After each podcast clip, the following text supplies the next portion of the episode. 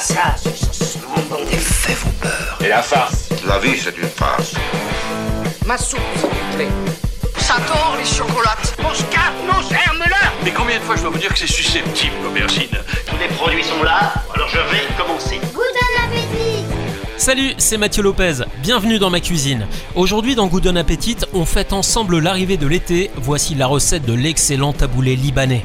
Contrairement à la version marocaine ou orientale, le taboulé libanais prend le contre-pied de la tradition avec une préparation rafraîchissante et encore plus savoureuse que les autres. À l'origine, les Libanais le cuisinaient comme une salade composée, essentiellement à base de persil et de boulgour.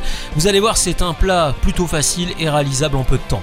Pour cette recette de taboulé libanais, vous aurez besoin de 100 g de boulgour, 2 belles tomates cœur de bœuf, une botte de persil plat, un citron jaune, un oignon rouge, une dizaine de feuilles de menthe fraîche, de l'huile d'olive, du sel et du poivre. Pour hydrater votre boulgour, mettez-le d'abord dans un cul de poule et recouvrez entièrement d'eau. Pendant ce temps, on détache les petites feuilles de persil et on les passe sous l'eau pour bien les nettoyer. À ce sujet, je vous recommande vraiment d'opter pour un beau persil plat, parfumé avec de larges feuilles, plutôt qu'un persil frisé qui sera plus agressif et un peu trop marqué, je trouve, pour ce type de préparation.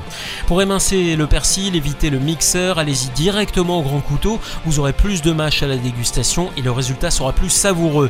On presse ensuite le citron, on coupe les tomates en petits dés, on hache l'oignon et on cisèle l'amande fraîche. Quelques minutes plus tard, lorsque le boulgour a bien gonflé, vous prenez une passoire pour l'égoutter. Quand c'est fait, vous le passez dans un grand saladier, on y ajoute la menthe, le persil, l'oignon et les tomates, vous remuez et quand vous aurez terminé, pensez bien à recouvrir le saladier avec un film alimentaire. Cette action va permettre au blé de s'imprégner des différentes saveurs, à l'étouffer.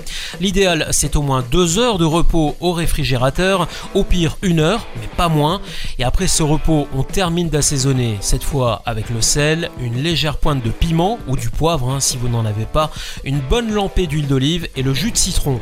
On remue une dernière fois et vous pouvez servir dans une belle assiette blanche pour faire ressortir ce spectacle verdoyant. Et voilà, j'étais ravi de vous recevoir dans ma cuisine pour ce taboulé libanais et maintenant c'est à vous de jouer les chefs en cuisine.